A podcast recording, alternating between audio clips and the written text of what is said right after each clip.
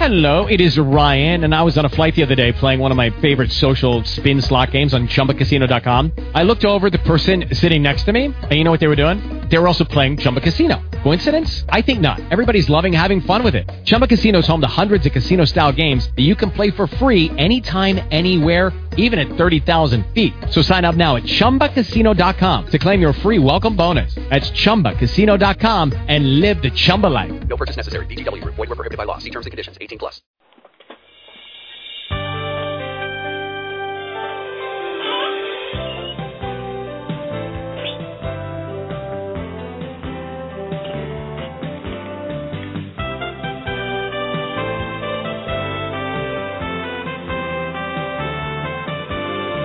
Welcome to Arizona Boomer Radio with the Boomer and the Babe. Arizona Boomer Radio gives voice to 1.4 million boomers throughout the Grand Canyon State and beyond. Each show has a different guest and a different topic.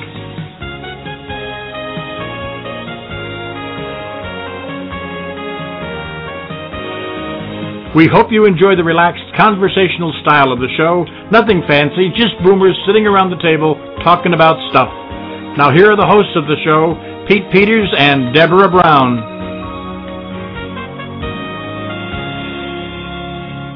And yes, indeed, here we are. It is Monday, the 19th of November, Thanksgiving week, and uh, this is Arizona Boomer Radio with the Boomer and the Babe, Pete and Deborah. Deborah's not here today. She's uh, once again out working with clients, and so we're not going to have her uh, her visiting with us as part of the show.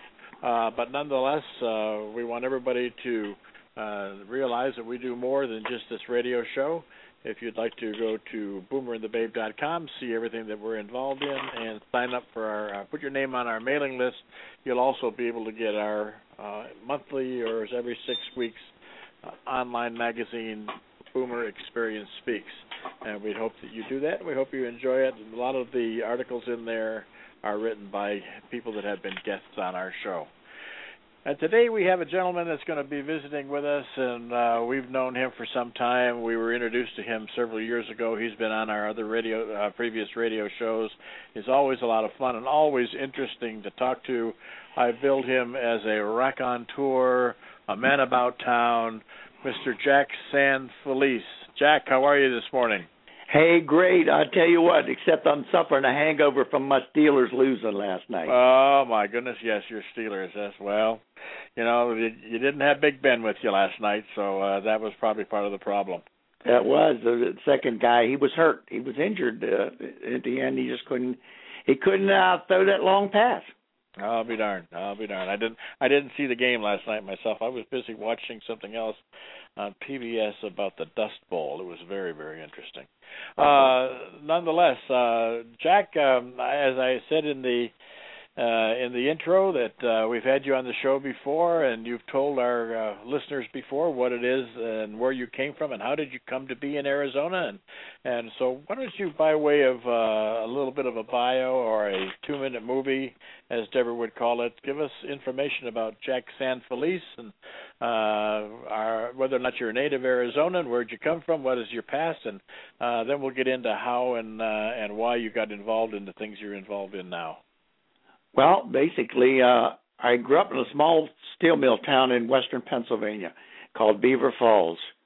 Um, from there, I uh, went in the army, and then after the army, I joined. Uh, uh, well, I went to Geneva College there, and then went to uh, join a police department in Washington D.C. I spent three and a half years in Washington D.C. Then I uh, signed on with the Prince George's County, Maryland Police Department, from which I spent the rest of my 30 years in law enforcement. And uh, Prince George's County is is halfway between Washington and Baltimore, just outside of Washington D.C. And I had a lot of experiences there, including some ghost experiences. But uh, after the after my time, uh, 30 years, I we my wife and I wanted to go somewhere where it was warmer weather and so we uh, we decided on Arizona after checking around various places, and we've been out here for 20 years now, and we're just loving life. And I got involved in uh, all kind of escapades as soon as I got here. Got involved in uh, prospecting, silver mining, lecturing at community colleges. Uh, then go back to work nine to five. Uh, I started doing a lot of things I liked, including uh, photography. Studied under some professional photographers, and I did uh, a lot of weddings. I did all kind of different photography. I've downsized that, and I've become more of a writer now and a lecturer. So that kind of is a thumbnail sketch of uh, where I am at this time. And and then uh, about four years ago, I got involved in ghost hunting uh, with a group of ghost hunters or paranormal investigators, as they like to call themselves. So, Pete, that brings us right up to speed. I, I want to go back just briefly because I, I seem to recall, and I and I, and I and I and it's a recollection, so therefore it, it may not be accurate. Um, you had some interesting. Let's uh, let's go back to your days as a police officer. Uh, you had some interesting investigations uh, in in the police department, didn't you? Oh yeah, sure. Um, uh, wow, I was in. I've been in very, uh, you know, many many different units, including robbery, missing persons, chasing down missing persons, robbery uh, where we had kidnappings um, charge of that, and special operations division, tactical sergeant. Uh, uh, gee, just a lot of experience uh, working in patrol, working around the clock as a duty commander. Um, just about every facet of police work. I think I was in communications, press information. Uh, just you know, 30 years you can do a lot of different things in police work. That's one of the things I got uh, reasons I got into it. There were so many different avenues. You didn't just stay in one. You made the choice and, and you worked toward it, which way you wanted to go. Yeah, I had some very interesting experiences. Uh, one was a um, um, dealt with uh, kidnapping, in which we found the victim about 45 minutes before she um, would have died from exposure. And so we uh, that's one that sticks in your memory.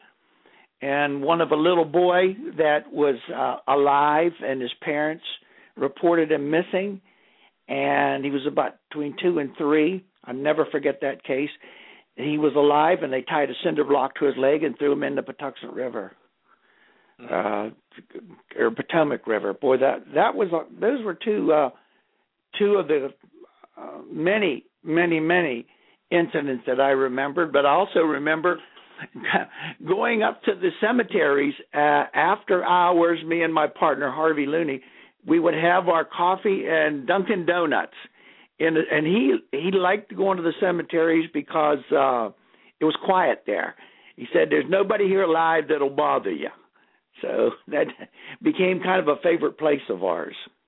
And what was a good policeman without his co- without his coffee and donuts, right? Well, that's it. And old Harvey liked jelly donuts too. he was a, a typical stereotype of the policeman. Liked his coffee, liked his jelly donuts, and would get our Dunkin' Donuts, you know, fresh uh, about three o'clock in the morning. Go up to the cemetery and have our coffee and donuts then you came to you came to Arizona. You, re, you retired to Arizona, and uh, the first one of the first things you got involved in, if I'm not mistaken, because I, I'm trying to recall this from from previous shows that we've done together. Um, you were involved in the the silver mines. Uh, right. I one of the first things I got involved in was prospecting and looking for mines. And I got involved with some folks who were trying to reopen the famous old Silver King mine north of Superior and it was a the Silver King mine itself uh, is fraught with um, uh, stories and voices, uh, ghost stories, voices of uh, the undead or whatever. And it used to scare the bejesus out of some of the workers up there in the evening hours. And also uh, the, the old cemetery, the old Silver King cemetery, not far from the mine.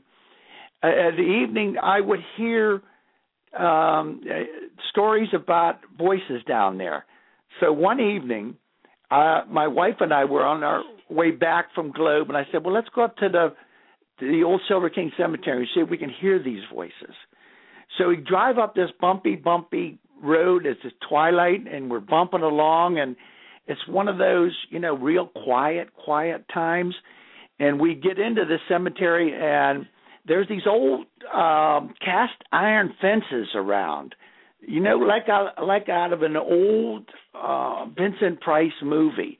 Right. So the the darkness is settling, and there's these old fences, and it's real quiet, and all of a sudden, you hear children singing.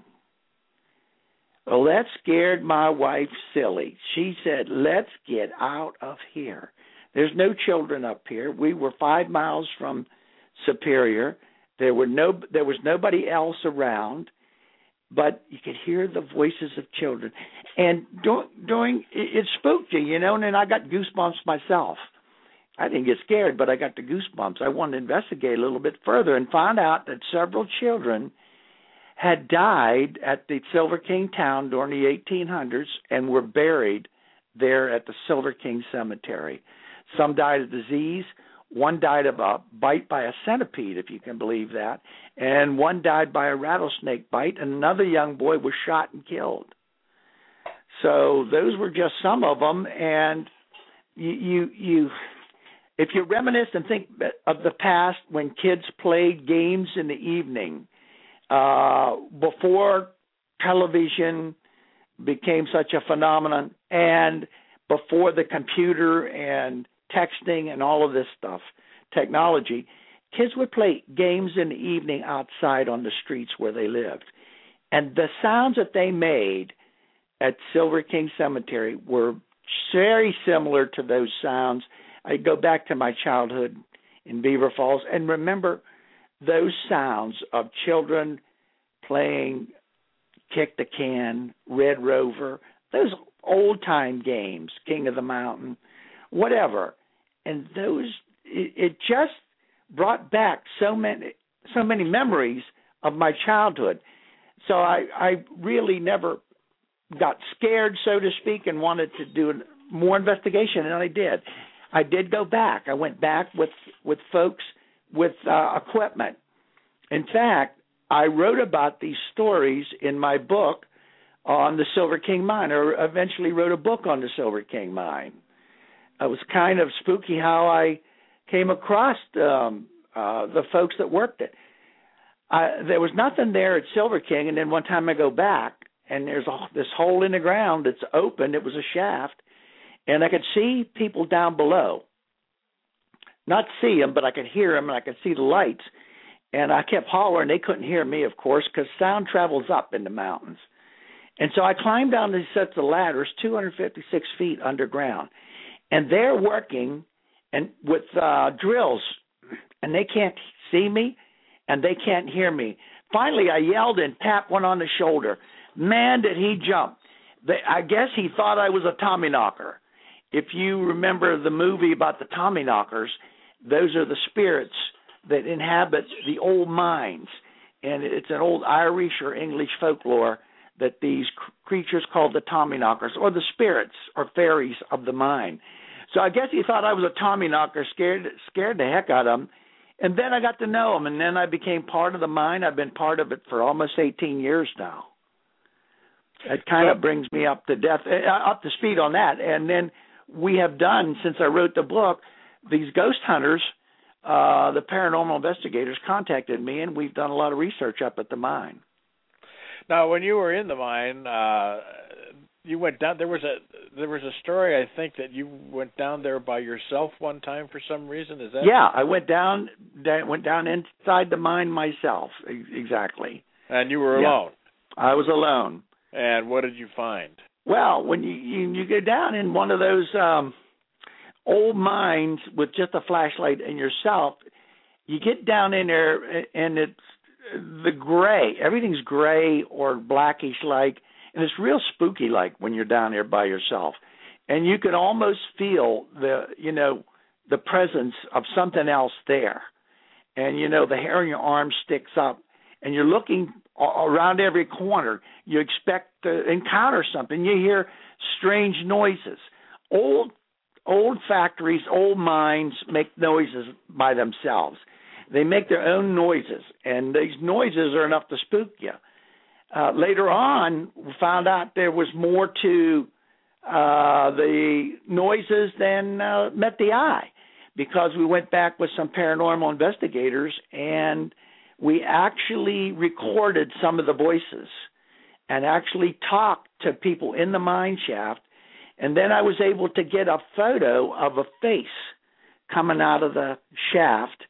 And I have a little device called a laser grid device, and it throws out a grid. And if um, if any electromagnetic energy passes through that grid, it'll break the grid. And so the one evening we were there, it was breaking the grid and we were have we were about seven people that I realized had been killed inside the mine, but maybe more, maybe as many as a dozen. So I'm I'm there uh, at night with these two gals from California, and we're recording voices, and I'm talking to people and trying to find out at what time era, what era, what time frame, what year they were there, because the mine had been open since 1870s up to 1922, and um, it appears that the folks we were talking to at that time came in the 1905 re, tried uh, well they were tried to reopen it, the 1905 period, and finally after about 45 minutes of talking, we got this voice recording, and it it's a recorder that has instant feedback on it, and it said with a very demanding voice, they said, Leave us. Now, the gals got a little shook up and they said, Let's leave. Let's get out of here. And they asked, by the way, before then, how many of you are there? And they said 12. So, you know, being a policeman and being a skeptic for a long time, you wonder um, are these things really true? Do you see them? My role really in this is to be an investigator and to write what I see, what I hear, what I feel. Uh, I've gone into places where I've actually gotten nauseous, and the the temperature has changed a lot. That's some of the things that I experienced up at Silver King. In addition to another story, one of my favorite stories up there, about um, the owner of the old Silver King mine, and the um, a cowboy and a girl. There always has to be a girl.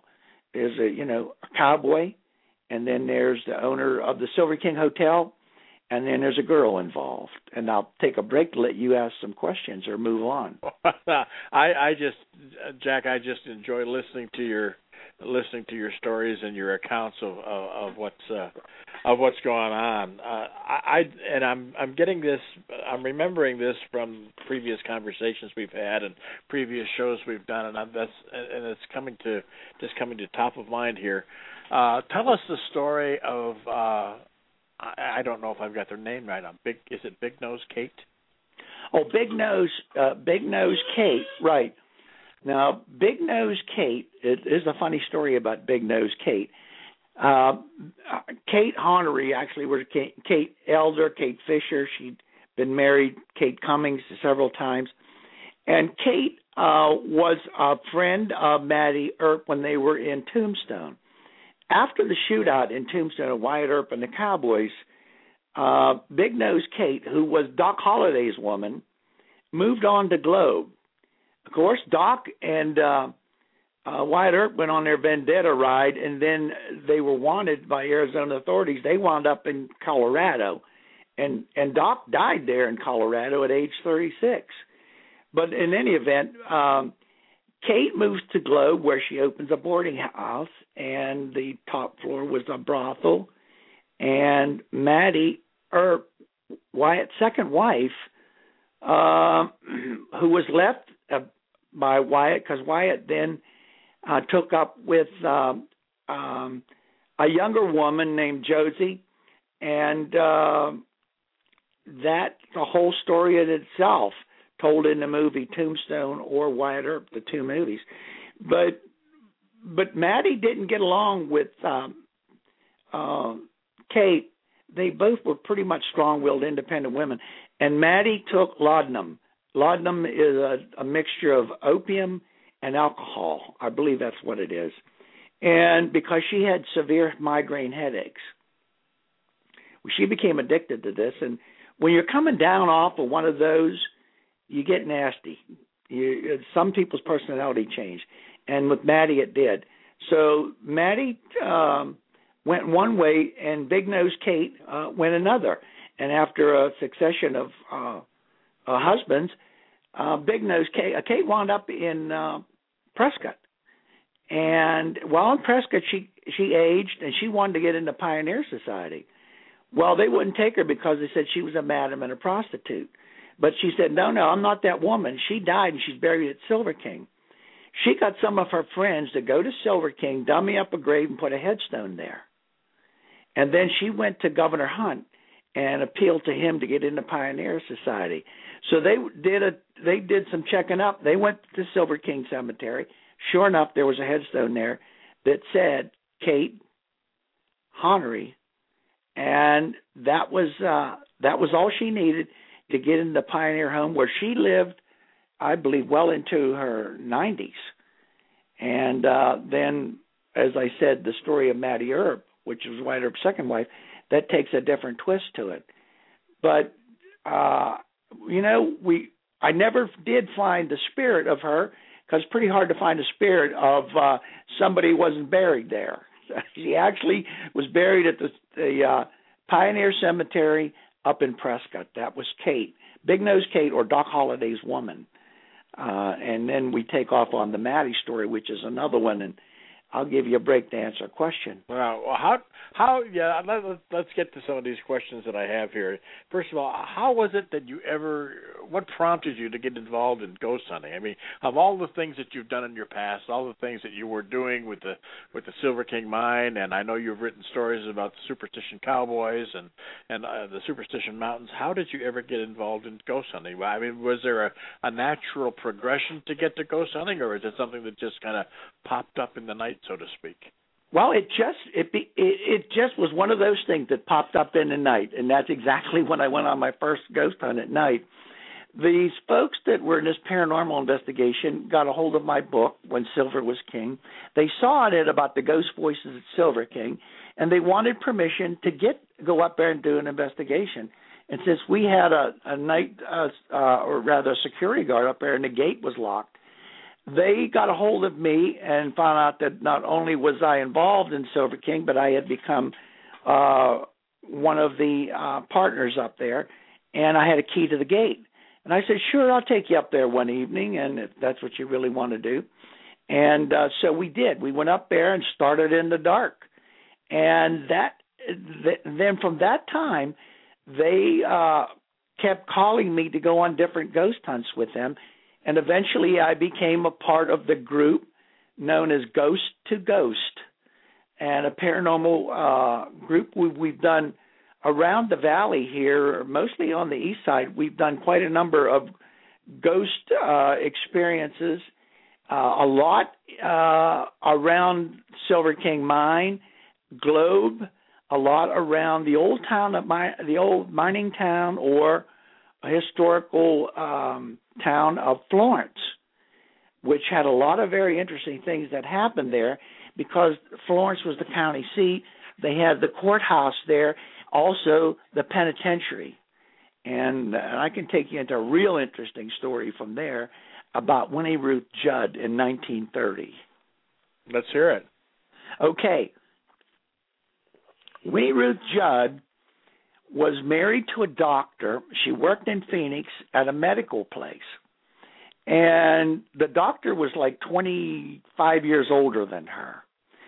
Well, and he left Phoenix because he didn't have employment there. He went to California to find a job more suited to being a doctor. Well, in in any event, Winnie took up with a couple of other gals, and then they found this other fellow named Jack Halloran.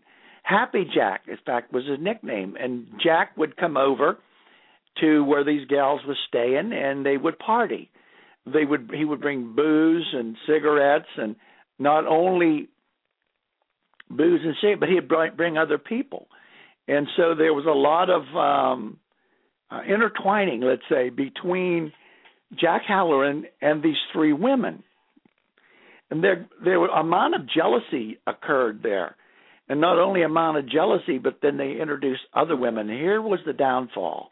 Here's it created um, the term trunk murderess, which Winnie Ruth Judd was called after this, because she was accused of killing two of her roommates, her friends who became her friends, and cut up one of them and put them in a trunk. One of the girls, one she stuffed in a bigger trunk, one she put in another trunk, and then shipped the trunks to California. Contacted her brother who lived there. They were going to put the trunks in the ocean. Well, guess what? Uh, the trunks leaked, and they were locked. And when she got to California, she took off. Uh, the authorities questioned her about, you know, these smells coming out of the trunks, and so she took off. And they found her of all places in a funeral parlor, in a funeral home, and she was arrested. They opened a trunk. She was arrested, and uh, Jack Halloran was arrested. But Jack Halloran was was a businessman, and he was a smart guy, and he had friends in local uh, law enforcement district and then the county attorney's office, et cetera, et cetera, and he was able to get off.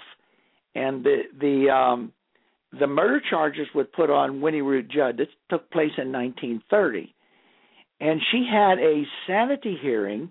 She was at stationed at the she was in, in put in the the um, penitentiary at Florence.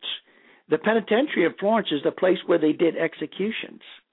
So she was scheduled, she was convicted of first degree murder and scheduled to be executed. Well, another story I can go back to. Anyhow, I'll get to that story in a minute, but let me finish with Winnie Ruth Judd.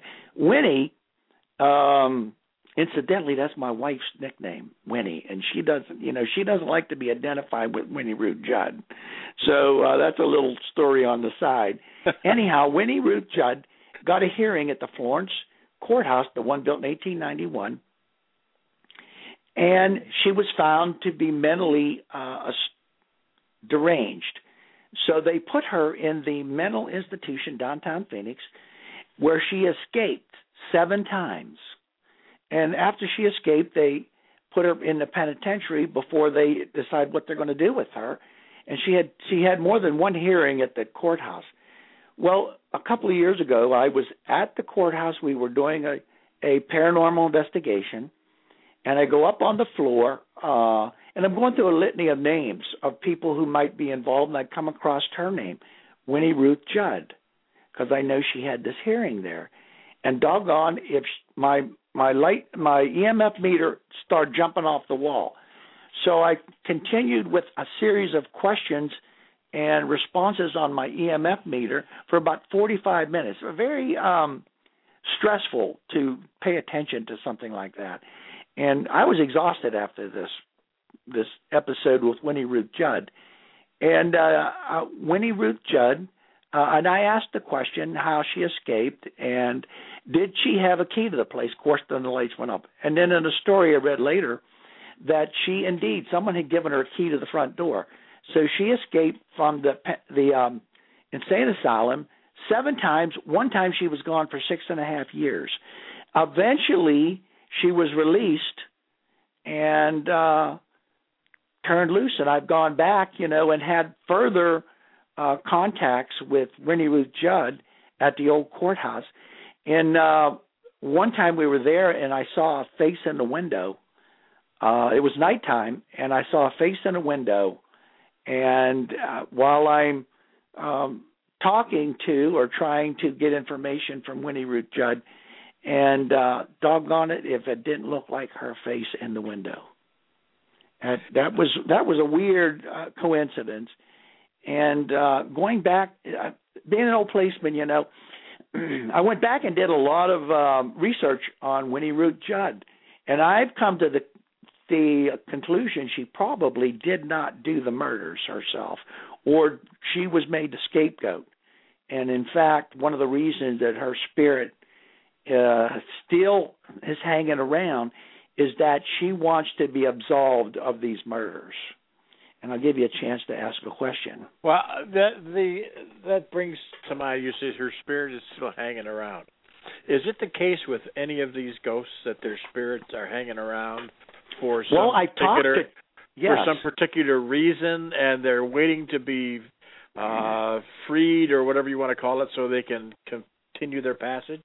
To, the, exactly. Now, I, that's the story I got from two very learned individuals. One, a very, uh, let me put this, um, uh, let's say a pastor, okay, who uh-huh. very um, sincere in his religious beliefs, and he believes that uh, they are the spirits of the people that have passed on, and they cannot pa- they can't go through from one this portal to the next uh, because they keep holding on. Something violence happened to them, or the other person who is was a homeopathic spiritualist believed that the anger that they have keeps them here uh, on the earthly plane because they can't pass on. That anger holds them, and they're angry because something has happened to them. They were murder victims, or in Winnie Ruth Judd's case, she believed that she and stated many times that she didn't do the murders, and she's trying to uh, uh, resolve that issue. And so they're they are holding on and holding on and holding tight, or they're looking for another spirit to um, seek revenge or get an explanation, maybe, and then move on to the next plane. I know this sounds all ridiculous uh, to some people, but if you think about it, uh, there have been so many ghost sightings, and I can I, going back into ghost sightings. I'll give you the history of uh, a, a fella by the name of um, James Kidd, and this is one of the reasons I guess I got involved in uh, with these ghost hunters. James Kidd was a prospector that disappeared in uh, 1949. He never married, never had children, and uh, he never was found. His body was never found, but his belongings uh, was put in probate, and they would check through occasionally see if anybody went uh, sent anything into the file for request. And while they're checking, one time this the probate uh, lady out there uh, in Pinal County, I believe it was, she opened this one book and out fell a holographic will. Now, a holographic will is a will that's dated and written and signed in your own signature, and it's still legal today in Arizona. Well, this will said go to Valley National Bank and check my accounts there, and and also the interesting thing it said all my money is to go toward the research for the existence of the human soul. Now, the human soul would be a ghost. If you put it, it's spirit. If you put it in another uh, vernacular. So they rounded up all this fellow's um, uh, money, and it turned out to be in the 60s, by the time they found all of it, it turned out to be something like $300,000. Well, back then, that well, you see, that's way over maybe $2 million today or more. And uh, a newspaper reporter uh, caught wind of this story and he didn't want the state to get the money. He wanted a relative to get the money. Um, so he uh, he wrote the story about it and was caught by a 100 papers across the uh, United States. And so the story got out, and people uh, jumped out of the woodwork. Oh, I'm the relative. I'm the husband. Or I'm the wife. I'm the brother. 1,500 people came forward. So they finally decided better have it this thing probated by a judge, and they did. And eventually they uh, awarded awarded it to uh, a group called Barrows Neurological Institute. Well, Barrows didn't do anything with it for a year or two, and this other group that was high on the list filed a petition with the court and said uh, Barrows is not going to do anything. We will, and you should award the monies to us, and they did. And this group performed uh, near death studies and death studies uh, right before or right after or at the time of death. As a matter of fact, they wrote a book called At the Hour of Death. And in there, they tried to discover the human spirit, if it how it can, and scientifically, by the way, and they and in fact they did.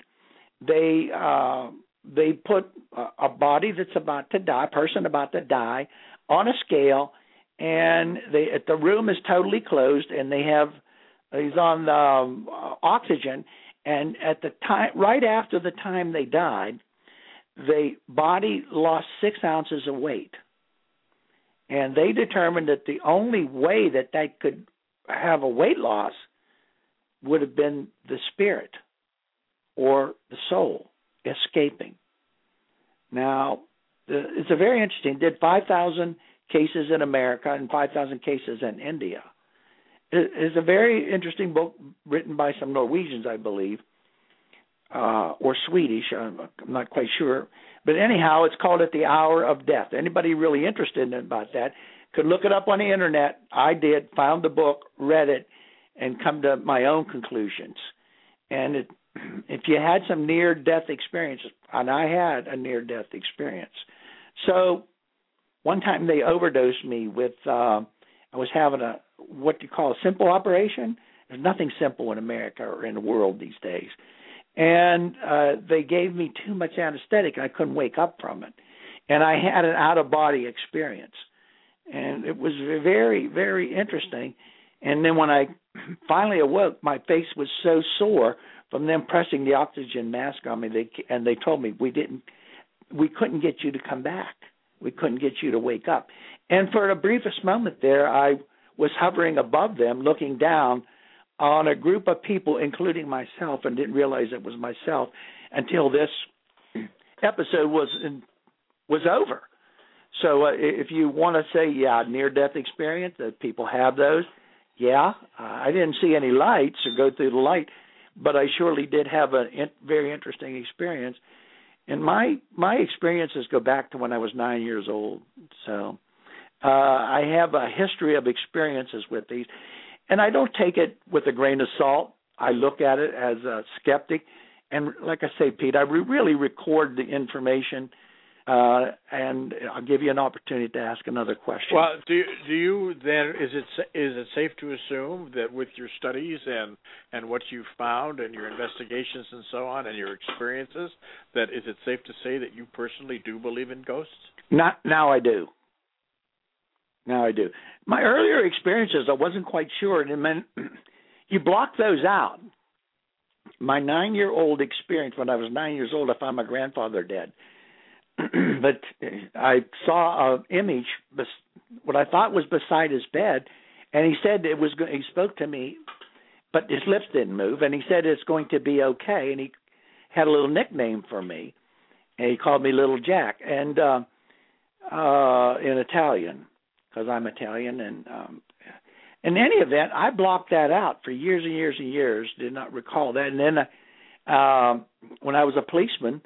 Um, a good friend of mine's wife died, and uh, on the very same evening in the house that she died in, her spirit came to me and said, "Take care of Bob." And boy, this one that was a spooky one.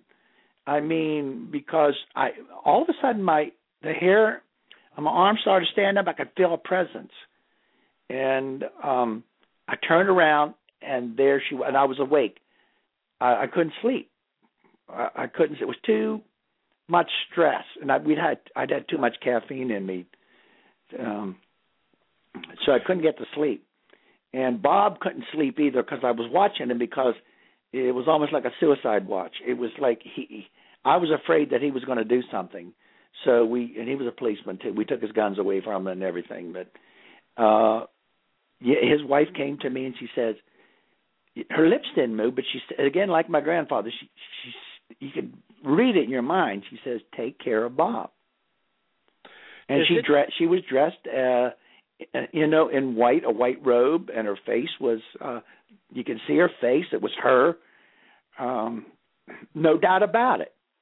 Um, those two incidents, and then after I got involved in all of these, excuse me, I started writing these up and writing up the uh, incidents for their investigative thing. What happened? I wrote I wrote an investigative report like I did as a police officer. Here was the background, and one of the important things to know and understand, and, and as I got to tell more and more stories, is you must know the background of a place before you really do an investigation. Uh, there's no sense in going out to uh, a cemetery and say, "Ghost, are you there? Is anybody here?" That don't make sense. Um, anybody won't answer you usually.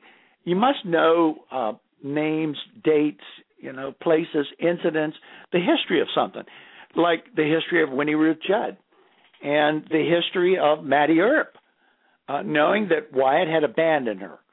And and Mattie said in a conversation we had, she uh, we said, "Are you are you angry?" Because uh, we had voice recording, and she said, "Yes." Why are you still angry? Because Wyatt left me.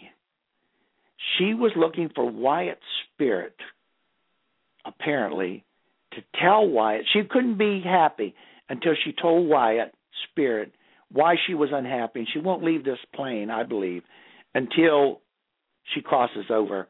And and she had satisfied that she's told Wyatt she was unhappy and why. All right, now let me. That that brings to another question, which I'm jotting down right now.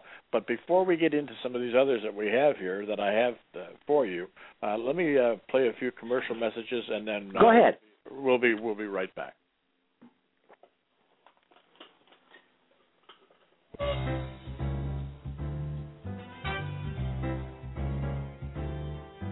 You've been listening to Arizona Boomer Radio with Pete Peters and Deborah Brown. Arizona Boomer Radio. Boomer the Babe are the publishers of Boomer Series books. Our authors have their own shows on the Boomer the Babe network. We encourage you to listen. Ron Naraki, author of the forthcoming book, The Ten Commandments of Investing, is the host of Wealth DNA, a financial show about real estate investment. Learn how to build and manage your portfolio. Ron hosts the show, and he always has good information to pass along, as do his guests. Listen to Wealth DNA on the second and fourth Monday of the month at 8 a.m. Arizona time. Tom Liggering's another Boomer Series author. His book, Success or Failure, The Choice is Yours, is the basis of the show he does with his broadcast partner, Dr. Terry Munther. Listen to Success or Failure with Tom and Terry on the fourth Wednesday of every month at 9 a.m. Arizona time. Learn how you can maximize your performance in business and in life. The methods you employ can either help or hinder. The choice is yours. Before you book your next round of golf in Arizona, go see what golfers just like you are saying about the courses you want to play at golfmix.com. While you're there, write a review of the last course you played and get $10 off your next purchase at Vans Golf Shops. And enter into our Greenskeeper of the Year contest for a chance to win a foursome at the home of the Waste Management Phoenix Open, the stadium course at TPC Scottsdale. So check out Golf Mix, Arizona's leading golf course review site and mobile app. What are you waiting for? at golfmix.com.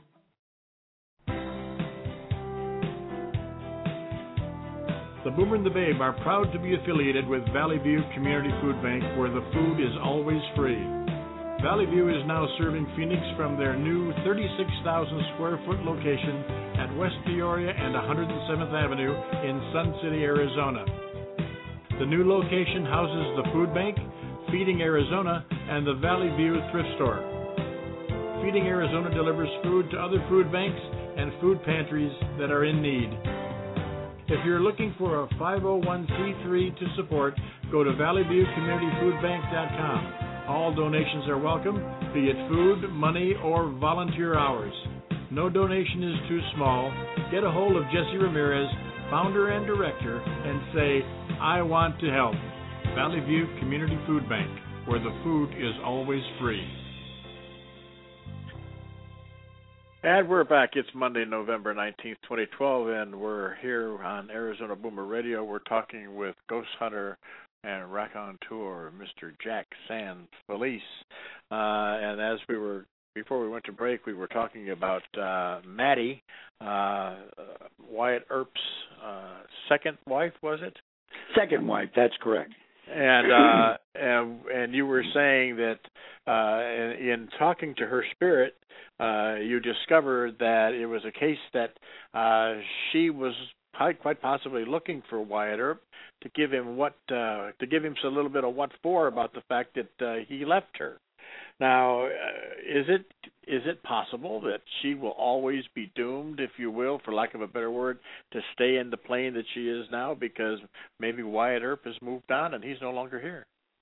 That's quite possible, but she's here. You see, um, the two, um, uh, several of the people I've talked to have this same uh, feeling that I do, or thoughts that the the people that that the spirits that are here have this very very intense desire to find something or say something or clear the air so to speak.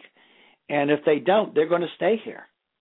Now it's possible that her spirit may come across not not maybe not Wyatt's but maybe one of Wyatt's brothers or or maybe one of the brothers wives.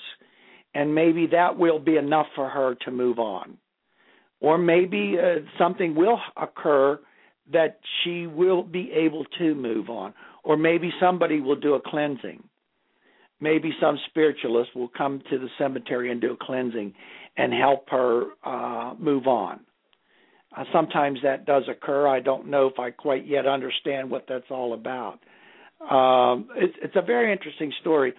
D- going through this whole process that you know you don't have to be a rocket scientist to get into paranormal investigations as as evidenced by looking at some of these television shows. Um the, you need some basic equipment and that's an EMF meter um a good digital camera and and um the digital camera uh I will tell you why and if I can move forward with that story then that will jump forward into a couple of places uh, in Flagstaff and outside of Flagstaff, if I may.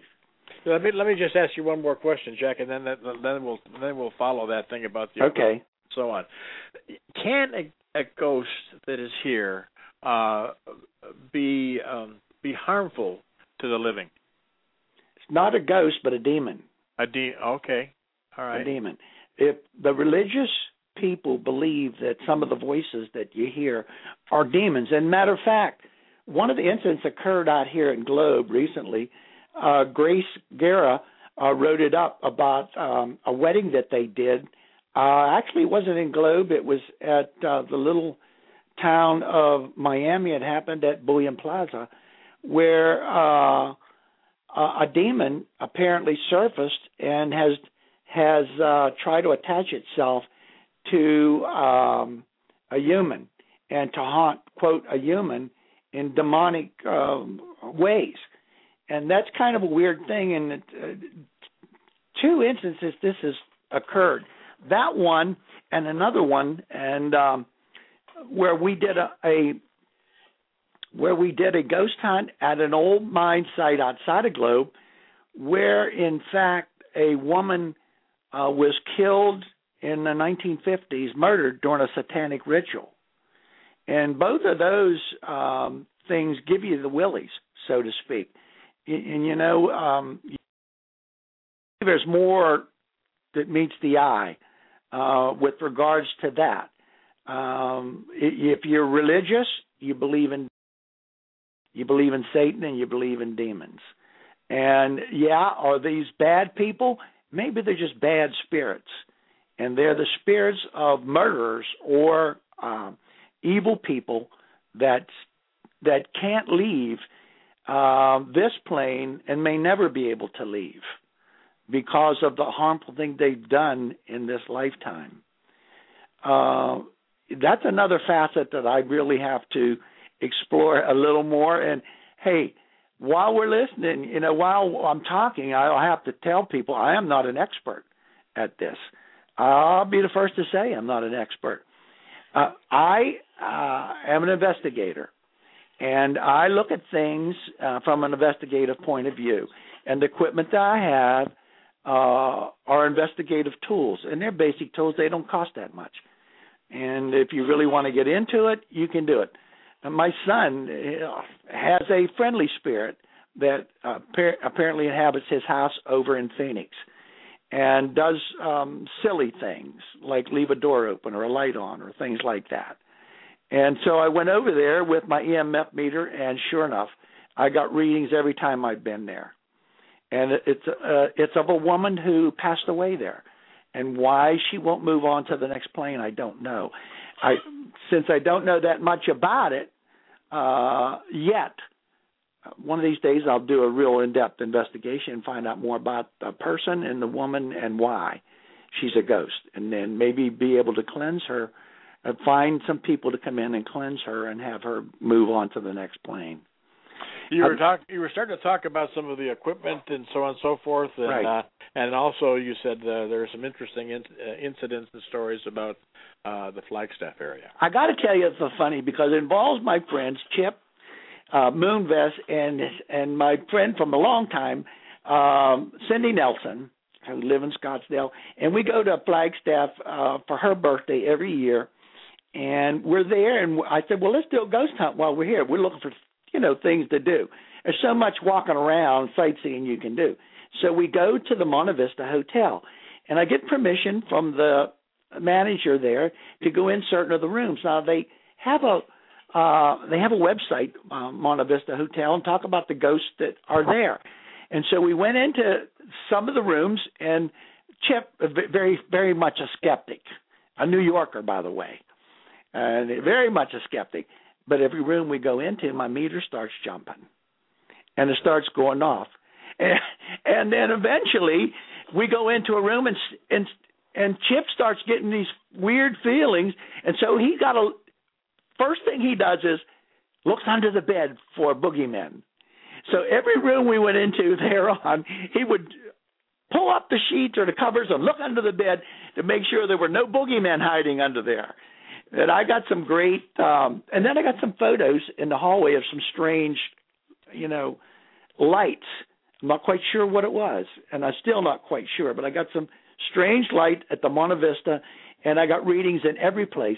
In one ho- in one hotel room there, I got readings, very very strong readings, off of uh, painting, and I'm not quite sure. I don't know the story of that, and I the the manager at the time couldn't tell me what the deal was on the painting, but uh, nothing else in the room showed up. But when I get by that painting, bam, that my meter would go crazy. And then another place, there's a rocking chair, and uh, another room, and then this rocking chair will move all of its own. It's by a window, and it's uh, in a in a room, I believe, where two women were murdered and thrown out the window. And somebody has come by and they sit in that rocking chair and they're apparently looking for those two women or two girls that were brought into the Monte Vista Hotel and murdered and thrown out the window. Um, the two culprits were arrested and convicted, and probably I'm not sure, but I think I think because of the date and time, they probably were executed before they had had uh, exe- stopped executions in the uh, and uh, in the state of Arizona. Now the other one took place at the um, uh, La Posada, which is in Winslow, and I nobody was there. Nobody was, uh, you know, in the rooms upstairs. It was about noon. Everybody was eating lunch, and I got my meter, and I'm going upstairs, and I have my camera. My I have a good digital, and and, and if you're going to do ghost hunting, get a good digital with a good lens, because it'll pick up things that the human eye can't see. So here I am, and I'm looking at the hallway. I'm taking some pictures, and I'm going down. I'm getting some readings, and I start, and I, you know, you thumb back to check your photos to make sure you got, um, you you got something. I look in the corner of one photo, I see something. Now, what is it? So I blow it up, and it's the image of a man. Well, I get down there, knock on the doors, nobody answers, there's nobody there, and there's no doorway at the end of the hallway, nowhere to go. And it was, and then I got a reading, a meter reading right at that door. So, did a spirit come out of that door? Can't tell you, but it's on my photograph. As as other images that I've taken at um, um, Superior, I go into the old Silver King Hotel in Superior, and then I'm I'm the only one in there, and I take a photo, and you can see my shadow in the photo, and then at the far end you can see two figures in black. Well, I, since I was the only one there, what are these? What are these two figures? Uh, We we got a lot of experience from uh, the old Silver King Hotel, including a story I may have told you about. I started asking names, and um, and in the uh, names I go through, and I'm there's this one woman's been married five times. Her name was originally Molly uh, Mary Whitlow, but everybody called her Molly. And so we're sitting down, and I'm asking uh, questions, and my meter goes off, and I said. Uh, well, I say, Molly Bailey, are you here? And I say, Molly Bailey, are you here? Bip, my meter goes off. All all five lights light up, and and then I say, she answered. Well, I couldn't hear anything. When we went back and replayed, my uh, Grace replayed the recording device she had. You can the time sequence of it is when you hear my voice said she answered. Just before that, the voice comes on and said, "I am Molly." Now that was my first experience with recordings, and I tell you, it gave me the willies to listen to it. When I you said, hear- "Oh my goodness!" When these vo- when you capture these voices, uh, Yes. uh, the, when she says "I am Molly," I mean, is it like you and I speaking? That is it that clear? Is it that does it "I am Molly" so that there is absolutely no question about it? No, there's no question about it. Uh, if you enhance the, if you enhance it, you have to not enhance it digitally. Play with it. I'm. I mean, I now wear a hearing aid where I never wore one before, because you can't hear. You know, you, you just make the volume go up so you can hear if there's anything there. And what you do is you enhance the volume, and that's about it. Uh, or or you you try to. Some people have devices that they spend ten thousand dollars on, and they they're able to not only um, uh, enhance the volume but take out the uh, road noises or cars going by or things like that, so you can actually hear other things. Yeah, I tell you, Pete, this has been. Um, hey, look, I've hiked the Superstition Mountains in search of the lost Dutchman for so many years and found so many a thousand old mines. My knees are wearing out. And I said to myself, hmm, you know, what else am I going to do? And, and I want my knees to last five more years. So I'm doing less hiking and more ghost hunting and more writing these days. so, so that's one of the reasons I'm really involved. Now I've got this binder that's absolutely full, chock full of stories, and I've only covered, you know, a few of them with you. Uh, I mean, uh, I could go on and talk for eight hours about the different stories and about the history behind um, the trunk murderess, Winnie Ruth Judd, the um, the story at the um, uh, between um, Billy O'Boyle, the Silver King owner, and Ned Cowboy Ned Fells over a, a gal named Katie. And I originally thought her name was Kelly, but when we went up there with voice recorders, and she said my name is Catherine, I said, and then we said, did they ever call you Katie? And the lights laid up on my meter. So there are three people that we've got on voice: Billy O'Boyle, Ned Fells, who was lynched for the murder of of Billy O'Boyle. He didn't murder him. It was a it was a old west shootout on the main street of the town of Silver King, and the girl involved was Katie, a beautiful waitress that worked at the Silver King Hotel. That's uh, probably a story for another time. There's always a woman involved, isn't there? There's always a woman involved. hey, listen, uh, the old West scene, and, and Arizona was the Wild West, by the way. Uh, everybody, you know, the old cowboys all carried guns, and they were romantic, dashing figures. A lot of them came from the east, out here to be west. They got caught up in some of these um, cattle rustling, horse rustling escapades, like the Pleasant Valley War, and others just came out for the excitement of being a cowboy let me tell you, being a cowboy is very, very, very, very hard work. I I romanticized as a kid about being a cowboy, but I don't think I ever, ever, if I ever tried that, uh, would probably have done it. It's the difficulty and the physical labor expended and the skills you must have, and the fact you get beat up and broke up in arthritis. Looking at it from a hindsight, I don't think I could have done it. But uh, I've written about the cowboys in my book Superstition Cowboys. I'm trying to get my other book out, Lost El Dorado, and I'm rewriting it. And I'm rewriting and rewriting and putting it in more of a chronological uh, activity type of sequence so that the, all of these little vignettes make sense. And um, I'm excited about it coming out. Anyhow, I've had some very great experiences, and I've even took my grandchildren on a ghost hunt. It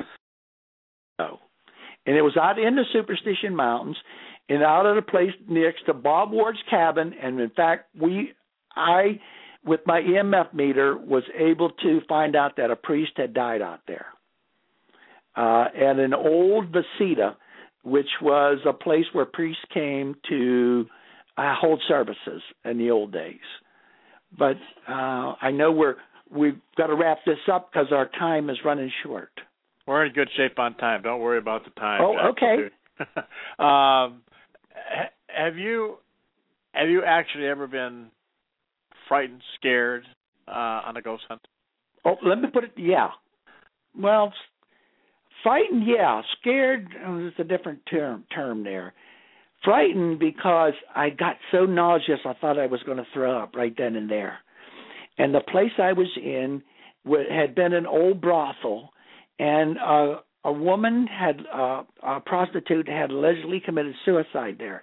When I walked in there uh, upstairs, uh, immediately got the the um, uh, the hairs on my arms, back of my neck stood up, and I got real nauseous, and so I had to get out of there.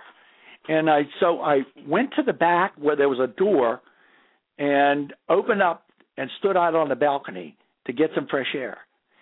I was not the only one. There was another girl with me, and she got the same feelings as I did. And when I told this story in um, in Superior, this happened in Superior. That a lady in the back of the room started laughing, and I said, "Well, what are you laughing about?" She said, "I bought that building and renovated that upstairs." so that was a little funny, uh, a little funny tune to it. So maybe uh, nobody else will have those feelings, but uh, I sure did, and, and didn't know it at the time that someone had actually committed suicide in there. There, there, are, there are other devices. One that measures measures, um, uh, you know, the temperature or, or around you. And sometimes uh, I've been on these uh, ghost hunts where my meter will go off and immediately the temperature will drop. Uh, one was at that old mine out there outside of Globe, where I was talking to this woman for at least a half hour, and um, I saw a shadow where no shadow should have been. I was taking photographs, and I saw a shadow where no shadow uh, should have been, and there was marked on this post out there in Spanish the word death. And so I focused in on that area, and then and then I began to get uh, be, began to get the readings on my EMF meter, and therefore uh, moved on from there a series of questions to find out what had occurred. But uh, I brought the fellow over, had the temperature meter. I've got to get one of those. But you can carry so much equipment that you can't. You, you can't um, it becomes unrealistic for you to watch all your gadgets at once you have to you know decide what you want to do and different people have different equipment that's a good thing about going with a small group different people have different equipment and you don't have to do it. So i called him on over. And by the way because this was a place where satanic rituals took place we took bibles and crosses and holy water. We were prepared for demons. And uh, the people that been involved in this they were prepared for demons. And so we, in fact, uh, it's weird. I set my Bible down, and all of a sudden, no wind being around, all of a sudden, the Bible start, all the pages opened up. Flip, flip, flip, flip, flip. They start flipping, and that that in it of itself was enough to give you the willies.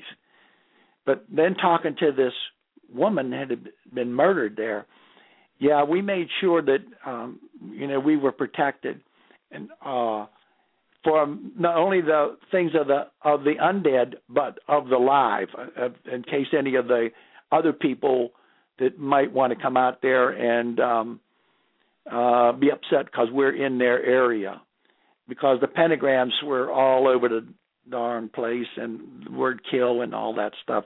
Very visible, still very visible. And maybe they still go out there to to kill cats or something. Who knows? There's a lot of weird people in this world. Yes, But are. anyhow, every time my EMF meter went off, the temperature dropped 10 to 15 degrees right next to me. Hmm. So yeah, those kinds of things will give you the the uh, and then when you get a voice and it's happened more than once that tells you uh, leave us or get out of here or leave. Yeah, that's kind of an indication that uh perhaps Somebody- Somebody's not happy to have you there. yeah, and hey, if we're not happy, uh, someone don't want us there, uh, we'll leave. well, uh, the the story that really got me involved, I guess, would be the story of James Kidd in all of this, and then then the Silver King Mine, and then the, and then remembering those things going back.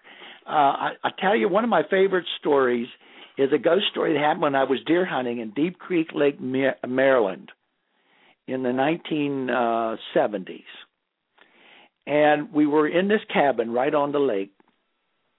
And it was about oh three o'clock in the morning. We were going to get up at four so we could be out into the mountains before daylight. And at three o'clock uh i could smell smoke. And i said darn it they whoever came in late did not put logs in the fireplace. So i went down to put logs in. All the lights are on downstairs. All the logs are on I rebuild the fire up, shut the lights off, come on back, come on back upstairs, and I'm reading because I can't go back to sleep. There's only about an hour. Well, doggone, uh, I see two images come down the hallway. They come down the hallway, open the window up, and go to the right into a room. And I yell, "Shut the window!" It's, it was like zero out. And I go back out there, shut the window, and looked around, and I said, "Darn, must have been the landlady." And so I go back downstairs. I said, "I'm up. I'm I'm go back downstairs to put some um, coffee on and put some hot water on for cereal and whatnot." And all the lights are on again, and everybody's still asleep in bed. And everybody made fun of me of this story in the morning, but then strange things started to happen.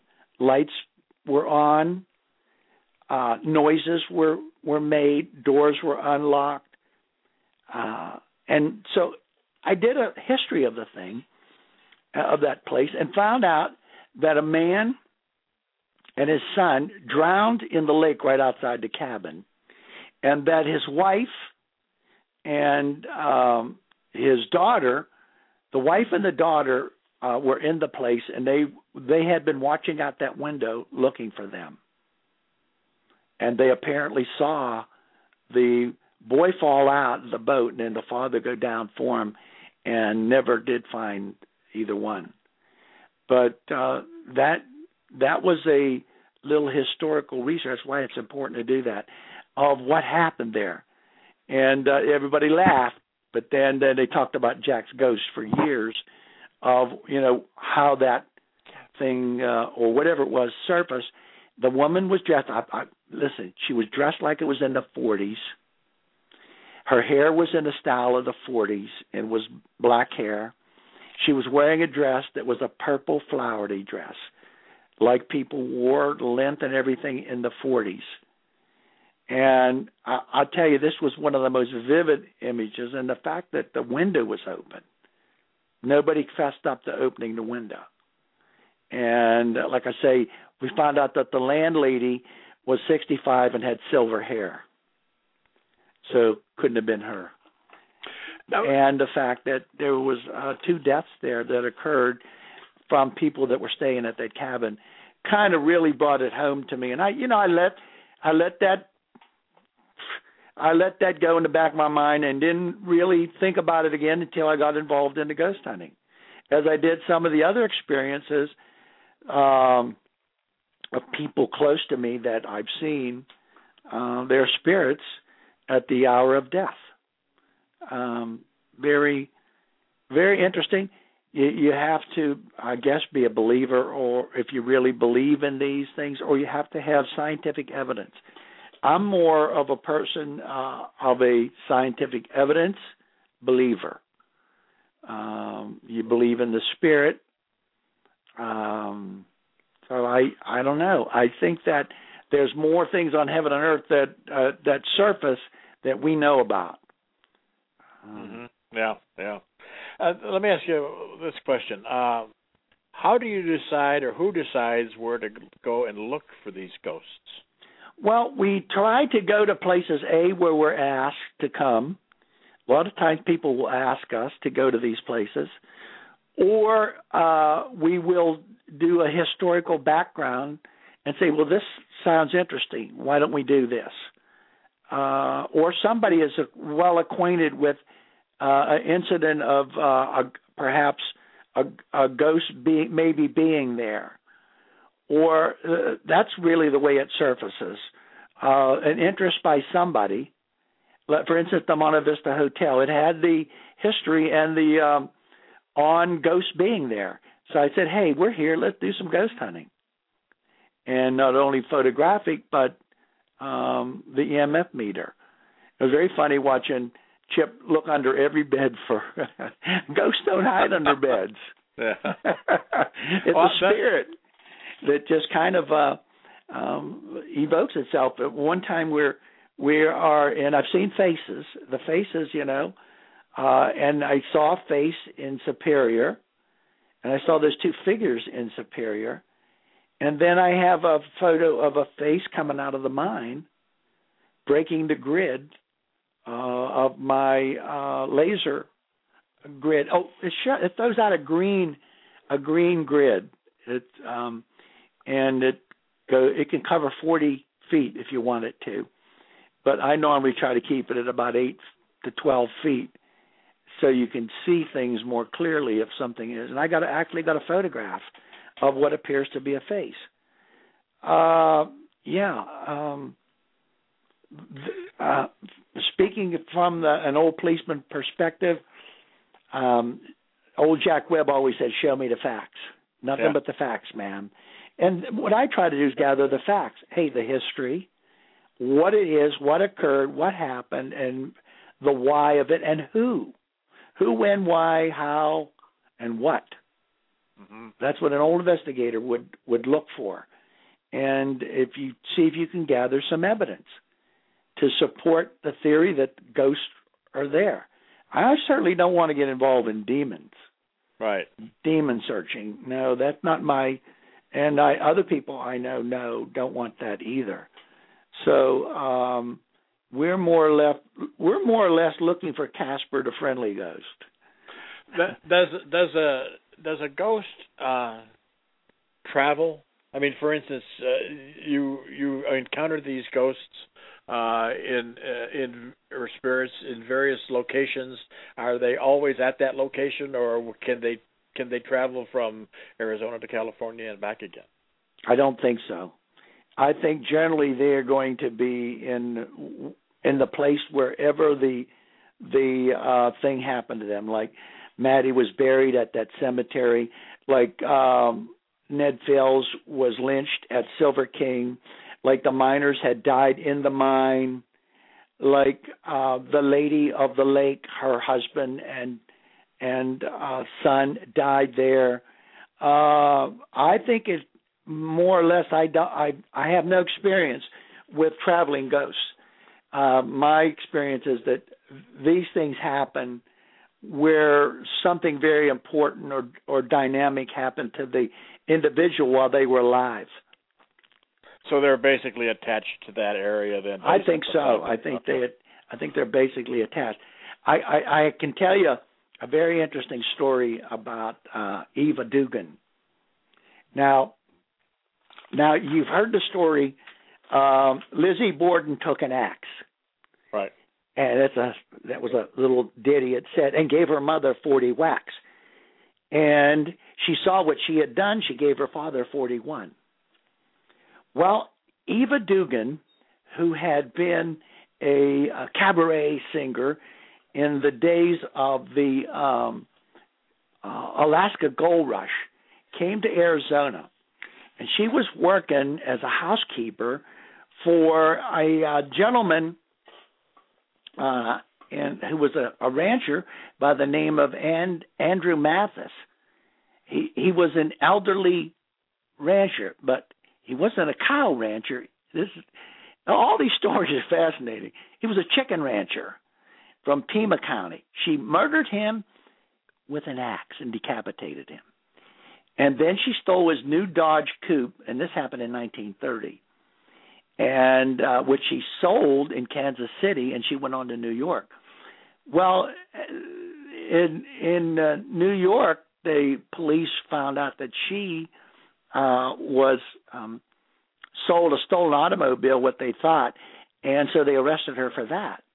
But while she's out on bond, a camper was down at uh, um, was digging a part of his campsite. He was digging something, and he hit what he thought was a rock, and he dug it up. It was the skull, Hmm. and it was the skull of Mathis. So he called the sheriff, and then they arrested her, and they had a trial back here in Arizona, and then she was scheduled to be hung uh, on March in March of 1930. Well, hanging was still um, uh, the preferred way of execution, and that was at Florence, at the prison. And so before that, she had a sanity hearing, and then she had a stay of execution and a hearing to try to uh, lessen it from first degree murder to second degree murder so she wouldn't be executed. So the execution, everybody was interested because the bizarre manner of it. So the the place that the room that this takes place in, this execution room, can holds 20 people, but 65 people had packed into it. They put her up on the scaffold, and they put the noose around her, and l- listen to what happens next. Well, they drop the uh, they uh, drop the scaffold door. She falls. She falls, but her head stayed in the noose. Then the head falls and rolls over to and splatters five of the witnesses that fainted. Two were women and three were men. So, right after that, they changed the style of execution from hanging in Arizona to that of the gas chamber. So, that brought about the gas chamber, from which about a 100 people were executed in the gas chamber here in uh, the penitentiary in Florence uh, after uh, Eva Dugan. Now, I was able to raise Eva Dugan on the EMF meter, and I really didn't know much about the case, but it was really a landmark case because it it um, changed the method of execution from um, hanging to gas chamber. Now, wow. And it, now, now, is that why they're in uh, in Florence is the Eva Dugan Memorial Gas Chamber? Uh, Yeah, the Eva Dugan Memorial Gas Chamber is there. It's still there, by the way. oh, The gas chamber is still there. The the execution room's there, although they don't execute by uh, any method other than um, injection, lethal Right. injection now. right. Uh, now, other states still, uh, bizarre as it may be, other states still have hanging. Well, Eva Dugan, when, when let, let me tell you, when I was going through and asking questions up at that court, the old courtroom about Eva Dugan, man, did I get evil feelings. You know, I decided I'm going to leave this one alone. That this is probably as far as I'm going with Eva Dugan Wow, amazing. that yeah the the feelings were just too weird for me Mhm.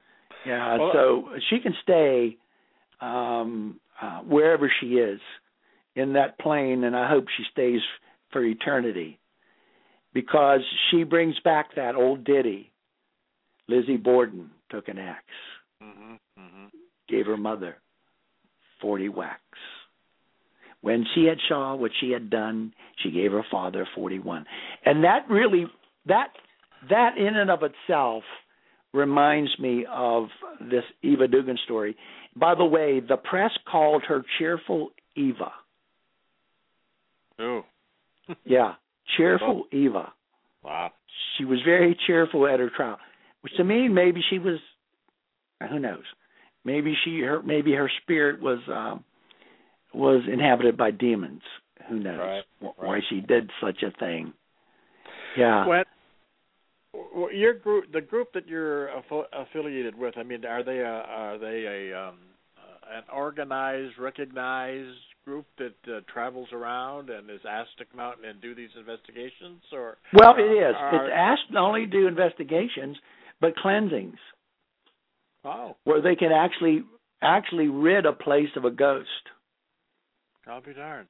I've never participated in one of those cleansings, but I plan to. Hmm. Hmm. Yeah, I want to see how this um, how this thing would work out. I'm not sure. A ritual cleansing. I'm not sure how that's done, but apparently uh, Grace and some of her other the other group. Now this is a let me call this a confederation. The Ghost to Ghost is like a confederation, a loose knit confederation of of, and it's all volunteer and you, you get a notice on the email, we're going to do an investigation. You want to participate? Call me. And that's generally the way it goes. And Grace is is is the self-ordained leader of the group at this time. I see. So yeah. I, I what just crossed my mind. I, I just I want to make this offhand, smart aleck remark. But when you're doing a uh, a cleansing, what do you all get together and you just sneak up on the ghost and go boo? no, no. There's there's ghost, a ritual ghost, that they use, and the ghost and, runs away. no, it don't run away. It includes prayers. Sure, I understand. Yeah, it includes prayer, but uh, it um, uh, it because it's to rid a demon. See, mm-hmm. Mm-hmm. it's to rid a demon or a poltergeist or uh, an unfriendly ghost. Uh, generally, people ignore and and and for the most part don't even know they're there and and they can't put two and two together that this this thing that's happening is is because of something else um yeah there's like i say more to meet the eye to this and uh, again let me profess i am no expert uh, in the in the ways of the occult or ghost hunting, I probably am called a novice. Mm-hmm. But but my experience from being in law enforcement 30 years, I know how to write an investigative report. And I'm like Jack Webb. I record the facts. Uh, what's seen on my camera, uh, what I hear, what I feel, what my EMF meter does, what my little laser device does, and what else shows up on voice recordings from other uh, pieces of equipment other people have. Um, like I say, some of the equipment is so unwieldy, it takes forever to set up. We're doing a ghost hunt in the Globe jail of a an alleged murderer who uh, allegedly killed two young girls. And while he was in the jail cell at Globe, somebody from the courthouse shot him with a rifle and killed him. And his spirit shows up, and I was there on the night of 100 years since it had occurred. And I have my own investigative report that I wrote on it. Uh, regards my EMF meter and the, the rest of the jail. And not only that, I saw a couple of things that weren't weren't even related to that incident but of two people that were executed named Griffith, Griffith and Stewart, I believe their names. They were two murderers who were executed in the courtyard between the um, between the courthouse and the jail. They set up a scaffolding there and executed two murderers, Griffith and Stewart, uh, who had killed two hunters and murdered two hunters and those they were convicted of first degree murder and executed. And I saw um, what appeared to be their spirits between the courthouse and the jail right in the courtyard where their executions took place. And maybe that's why their spirits can't leave there until something happens or they're forgiven or there's a cleansing. Don't know. Don't Well, know, but I I did investigative uh, background on on this, and there's a a, a very lengthy um, court case on it that deals with the uh, murders. And I, remember one of the one of the fellows' names is Kibby, that I believe was killed um, at a hunting cabin up in the mountains in Arizona. Um, yeah, um, that uh, those I guess are some of my more memorable um, more memorable uh, occurrences. I have several other that I've written up, um, several other uh, people, uh, several yet to do.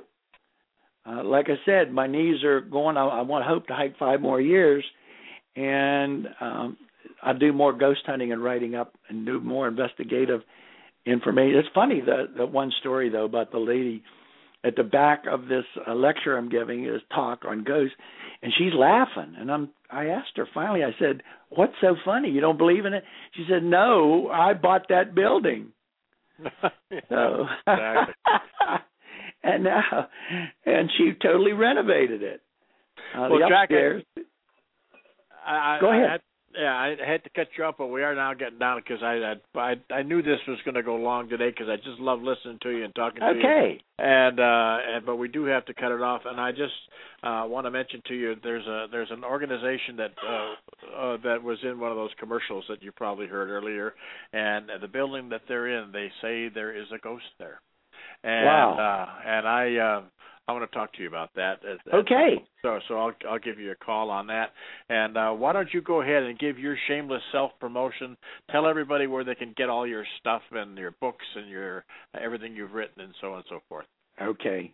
Well, they can they can get on my um I have a blog uh, under my name um and then I also have a email azjack212 at gmail dot com or some of my books are for sale at Superstition Mountain Museum outside of Apache Junction and at Promac Treasure hunting on the Apache Trail in Apache Junction. I sell locally, but also off of you can get Silver King book through Amazon.com. All you have to do is type in Silver King uh, mine, and that'll lead you to it. And if you can find my blog, then um, let me get my blog address, and if if you have a second, Sure. uh, it's yeah, it's the HTTP, um, you know, kind of stuff. Jack San Felice at blogspot blogspot dot com uh, forward slash.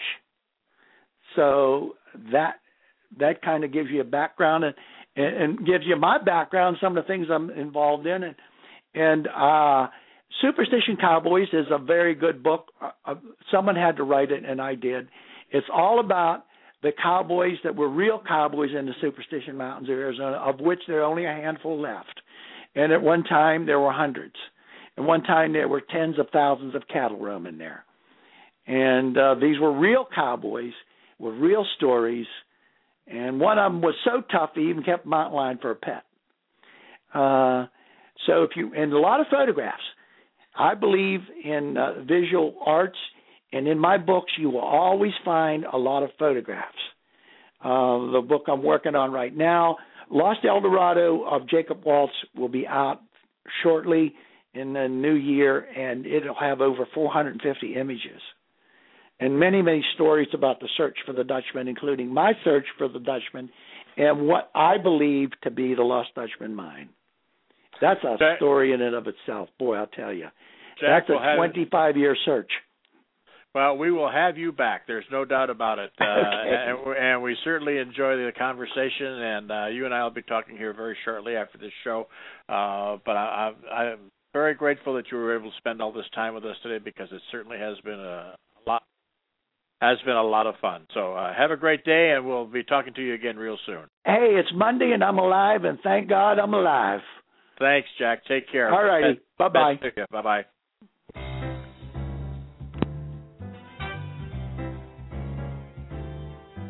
You've been listening to Arizona Boomer Radio with Pete Peters and Deborah Brown. Arizona Boomer Radio is produced by the Boomer and the Babe Incorporated and can be heard Monday through Friday. You can sign up for their online magazine at boomerandthebabe.com.